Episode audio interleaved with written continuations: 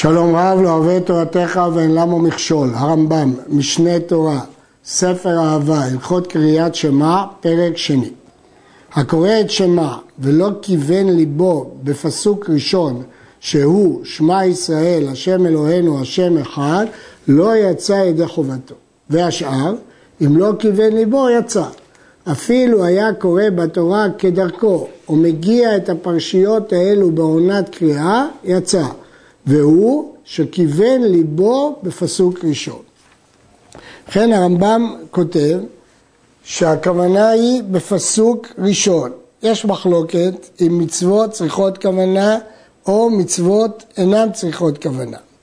אם נאמר שהרמב"ם פסק שמצוות צריכות כוונה, הרי בקריאת שמע צריך גם לקבל עליו עול מלכות שמיים. הרמב"ם כותב כאן שעל מנת לצאת ידי חובת קריאת שמע די בכוונת הלב בפסוק ראשון. האם צריך בשאר הפרשה איזושהי כוונה אחרת? ניתן לפרש שלא צריך את הכוונה המיוחדת של קבלת עול מלכות שמיים, אבל צריך כוונה לצאת ידי חובת המצווה. כך משמע בכסף משנה וכך כותב ערוך השולחן. אבל ייתכן גם לומר שבכלל לא צריך כוונה, כי עיקר קריאת שמע היא הפסוק הראשון, ולכן לא צריך כוונה בכלל בשאר הפרשה, וכך פוסק המגן אברהם. יש להעיר שהרמב"ם לגבי דין עוסק במלאכתו, כתב שצריך להפסיק מהמלאכה כל הפרשה הראשונה. לגבי הגדרת קריאת שמע בפרק ראשון הוא הקדיש ששלוש הפרשיות הן קריאת שמע. משמע שיש דרגות שונות. לכתחילה כל שלוש הפרשיות נקראות קריאת שמע. בעניין לא לעסוק במלאכה זה כל הפרשה הראשונה, אבל כוונת הלב רק בפסוק הראשון. הרמב"ם מוסיף שאפילו אם הוא קורא להגיע, דהיינו לא קריאה ממש אלא קריאה כדי להגיע, גם היא לא צריכה כוונה, הוא יוצא בה ידי חובה. או שהוא קורא בתורה כדרכו, גם אז הוא יוצא ידי חובה, כי החובה היא רק בפרשה, בפסוק הראשון. לגבי קורא להגיע, התוספות פירשו שקורא להגיע הוא לא, הוא לא קורא את הפרשה כתקנה, אבל לפי זה קשה, איך יכול לצאת ידי חובה באופן כזה?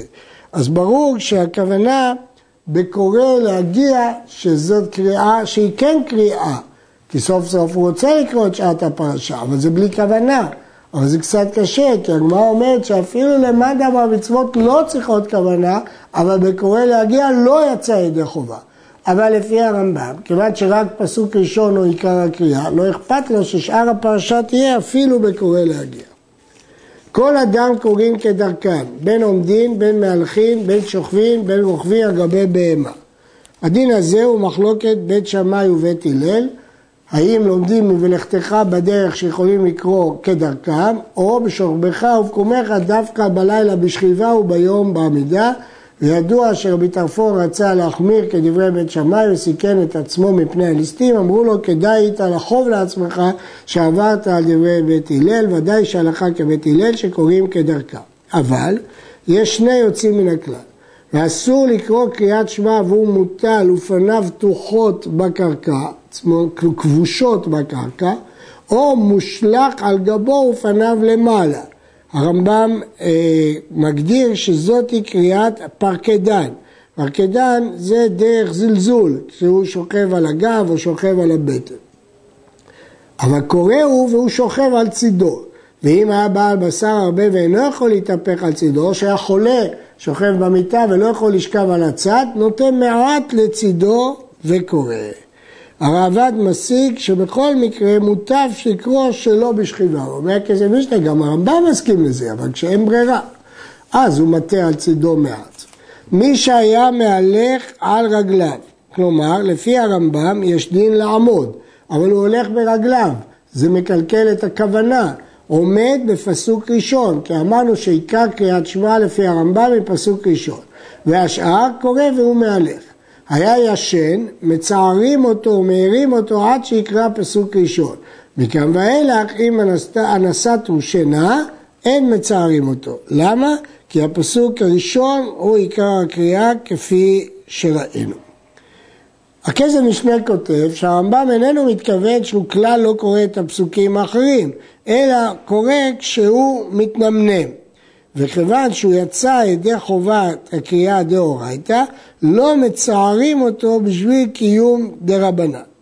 הרב סולובייצ'יק מסביר בספר שיעורים לזכר רבה מרי, של דעת הרמב"ם ישן הוא אנוס ופטור מן המצוות, אך קבלת עול מלכות שמיים היא ערך חשוב יותר משאר המצוות, לכן הפסוק הזה מאירים אותו אפילו שהוא אנוס, אבל שאר הקריאה שזה לא קבלת עול מלכות שמיים אין טעם להעיר אותו.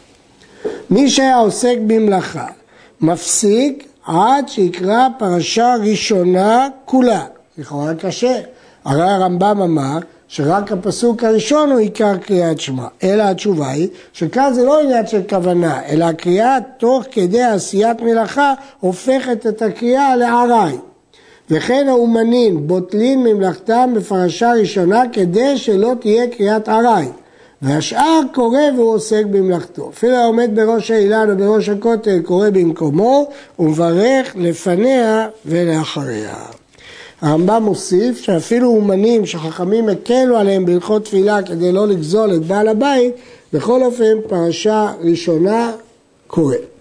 יש להעיר שבהלכות תפילה, פרק ה' הלכה ח', פסק הרמב"ם שאי אפשר לעמוד במקום גבוה ולהתפלל. הסיבה היא כי שם, אומר הרמב"ם בפירוש המשנה, כי בתפילה צריך כוונה בכל התפילה, אבל בקריאת שמע צריך כוונה רק בפסוק ראשון. היה עוסק בתלמוד תורה והגיע הזמן קריאת שמע, פוסק וקורא, ומברך לפניה ולאחריה.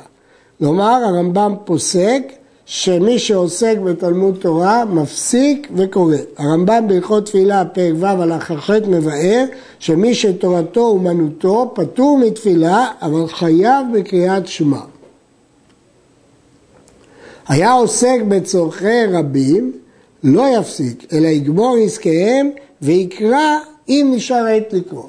לעומת זאת, בעוסק בצורכי רבים, כאן הוא לא חייב להפסיק, אלא יגמור עסקיהם ויקרא אם נשאר עת לקרות. מניין הרמב"ם למד את הדין הזה של מי שעוסק בצורכי רבים לא יפסיק. כתוב בגמרא שכשהיו עסוקים בעיבור השנה לא היו מפסיקים. והבין הרמב"ם שמשמע מפני שזה עסק בצורכי רבים. היה עוסק באכילה, או שהיה במרחץ, או שהיה עוסק בתספורת, או שהיה מהפך באורות, או שהיו עוסקים בדין, גומר, ואחר כך קורא קריאת שמע. ואם היה מתיירא שמא יעבור זמן קריאה ופסק וקרא, הרי זה משובח. כן, הרמב"ם פוסק שאם הוא עוסק באכילה או במרחץ, או בתספורת, או באורות, או בדין, לא צריך להפסיק, אלא גומר, ואחר כך קורא קריאת שמע. וכך משמע במשנה בברכות. אבל הגמרא במסכת סוכה מחלקת בין מצווה דאורייתא למצווה דרבנן, שבמצווה דאורייתא צריך להפסיק ולקרוא. אם כן, כיצד יתרץ הרמב"ם את הגמרא בסוכה? ישנם שני תירוצים. תירוץ אחד, שכל מה שהרב"ד אומר זה לפי תירוץ אחד בגמרא בסוכה, אבל יש שם תירוצים אחרים שלא מכריחים את החילוק הזה, ואז גם בדאורייתא לא צריך להפסיק. תירוץ שני שהרמב"ם מתאר פה כשהוא התחיל לפני שבא זמן קריאת שמע. וכך באמת רבי עקיבא עגר מוכיח מלשון הרמב"ם שמדובר פה שהוא התחיל לפני שהגיע זמן קריאת שמע וכך כותב הלכי משנה. לעומת זאת, אחרים אומרים שהרמב"ם מדבר פה אפילו שהתחיל אחר שיתחיל זמן קריאת שמע. כך כותב הלכי משנה בדעה השנייה וכך כותב המגן אברהם.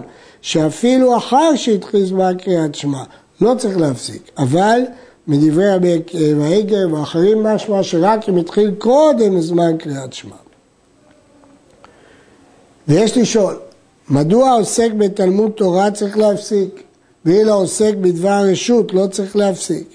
אומר הלכם משנה, מי שעוסק בתורה, הפסקה לקראת שמע היא גם כן כעיסוק בדברי תורה. אבל לעוסק בדברי רשות, לא הטריחו אותו אם יש זמן אחר כך לקרוא קריאת שמע. מי שירד לטבול, אם יכול לעלות ולהתכסות ולקרוא עוד קודם שתנץ החמה, יעלה ויתכסה ויקרא. ואם היה מתיירא שמא תנצח המה קודם שיקרא, יתכסה במים שהוא עומד בהם ויקרא, ולא יתכסה לא במים שחם רע, ולא במי המשרה, מים ששורים בהם גבעולי פשתן כדי לרכך אותם כי הם מסריחים, ולא במים צלולים מפני שערוותו נראית בהם, צריך דבר שמפסיק בינו לבין הערווה. אבל מתכסהו במים עכורים שאין רחם רע. אז מצד אחד ליבו לא רואה את הערווה כי המים עכורים, מצד שני אין רחם רע וקורא במקומו כדי לא להפסיד את זמן הנצח המה.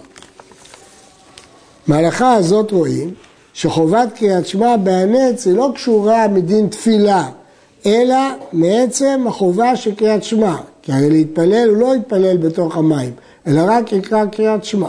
רואים שהדין הזה לקרות קריאת שמע בהנץ זה דין בקריאת שמע, שסוף ברכה אחרונה שתהיה בהנץ, וכך משמע גם כן בהלכות קריאת שמע. הקורא קריאת שמע לא ירמוז בעיניו ולא יקרוץ בשפתיו ולא יראה באצבעותיו כדי שלא תהיה קריאת ארעי. ואם עשה כן, אף על פי שיצא ידי חובתו הרי זה מגונה וצריך להשמיע לאוזנו כשהוא קורא, ואם לא השמיע לאוזנו, יצא. וצריך לדקדק באותיותיה, ואם לא דקדק, יצא. כיצד מדקדק? מה זה לדקדק באותיותיה? ייזהר שלא ירפא חזק, כלומר במקום שיש דגש לא יקרא בלי דגש ולא יחזק ערפה, אות שאין בו דגש לא יקרא בו דגש ולא יניד הנח ולא יניח הנד, שיבחין בין שווה נח לשווה נד, מה שקוראים היום שווה נער. לפיכך, מפני שצריך לדקדק, צריך ליתן רווח בין כן כל שתי אותיות הדומות, שאחת מהן סוף תיבה ואחרת תחילת תיבה סמוכה לה, כגון בכל לבבך, קורא בכל ושוהה וחוזר וקורא לבבך. כי אם הוא יקרא בכל לבבך בבת אחת, הלמד אחת תיבלע. וכן ועבדתם מהרה, הכנף פתיל. וצריך לבאר זין של תזכרו, שלא יהיה תזכרו לשון של שכר. וצריך להאריך בדל של אחד, מה שאנחנו קוראים היום ד', כדי שימליכהו על השמיים ועל הארץ ועל ארבע רוחות העולם. הדלת מבטאת את ההמלכה על שמיים וארץ וארבע רוחות. וצריך שלא יחטוף בחטא, כדי שלא ייראה כאומר אחד. זה הדקדוק, שלא יחטוף בחטא, כלומר יקצר בחטא ויאריך באלף, אז דבריו עשויים מבאר כמו אין אחד, שהוא הפוך מהמטרה שצריך לקרות. קורא האדם את שמה בכל לשון שהוא מכירה. לא חייב לקרוא דווקא בלשון הקודש. והקורא בכל לשון צריך להיזהר מדברי שיבוש שבאותה לשון. כמו שכשקוראים בלשון הקודש צריך לדקדק בלשון הקודש, כשקוראים בלשון אחרת צריך לדקדק בכללי ההגייה של אותה הלשון. הוא מדקדק באותה הלשון כמו שמדקדק בלשון הקודש אם קרא בלשון הקודש. הרייבד חולק וסובר שלעולם לא ניתן לתרגם במדויק לשפה אחרת את מלוא התוכן. אבל uh, צריך למצוא את התרגום המדויק ביותר. אבל הרמב"ם לא התכוון בדברי שיבוש לתרגום שלא מדויק, התכוון להגייה לא מדוקדקת באותה לשון. אם אדם קרא בלשון הקודש ואינו מבין מה קורה, הרמב"ם לא כתב בפירוש, האחרונים מסיקים שיוצא ידי חובה וכן פסק במשנה ברורה. הקורא למפרע לא יצא. במה דברים אמורים? בסדר הפסוקים, שהוא הקדים פסוק מאוחר ואחר פסוק מוקדם. אבל אם הקדים פרשה לפרשה, אף על פי שאינו רשאי, אני אומר שיצא. לפי שאינה סמוכה לה בתורה. סוף סוף הפרשות הן לא סמוכות, ולמרות שנתנו נימוק למה להקדים פרשה לפרשה, אבל הנימוק הזה לא מעכב. כי הסדר שקבעו חכמים הוא נוגד את סדר הופעת הפרשיות בתורה. קרא פסוק וחזר וקראו פעם שנייה, הרי זה מגונה, כאילו יש שתי רשויות, זה מגונה. קרא מילה אחת וכפלה, כגון שקרא שמע שמע, משתקים אותו. החיוב הזה, החילוק הזה נראה בגמרא, שכאשר הוא קרא שמע שמע פעמיים, כאילו הוא קורא לשתי רשויות, לכן משתקים אותו. אבל כאשר הוא קרא פסוק וקרא אותו פעם שנייה, זה פחות נראה שזה שתי רשויות, אלא זה נראה סתם זלזול, חוסר רצינות, מגונה. מכאן עולה השלכה למנהגי הסליחות וסוף תפילת נעילה שנוהגים להגיד שמע והשם האלוקים קבלת עול מלכות שמיים וההלכה נפסקה שאסור לומר פעמיים את הפסוק שמע ישראל. קראה סירוגין, כלומר בהפסקות, יצא. אפילו שעה בין סירוג לסירוג כדי לגמור את כולה, יצא. בדרך כלל שהייה לגמור את כולה פוסלת, אבל כאן היא לא פוסלת, והוא שיקרא על הסדר. קראה מתנמנם, והוא מי שאינו לא ער ולא נרדם בשינה, הגמרא אומרת שאם קוראים לו הוא עונה, אבל לא יודע לענות סברה. ואם מזכירים לו הוא נזכר, יצא. ובלבד שיהיה ער בפסוק ראשון. העיקר שבפסוק הראשון יהיה ער. ספק קרא קריאת שמע, ספק לא קרא, חוזר וקורא. כל ספק מדאורייתא, חוזר וקורא, מחמירים. לכן הוא חוזר וקורא שנית כמו בכל ספק תורה. ומברך לפניה או לאחריה. למרות שהוא חוזר רק מספק, חוזר גם על הברכות.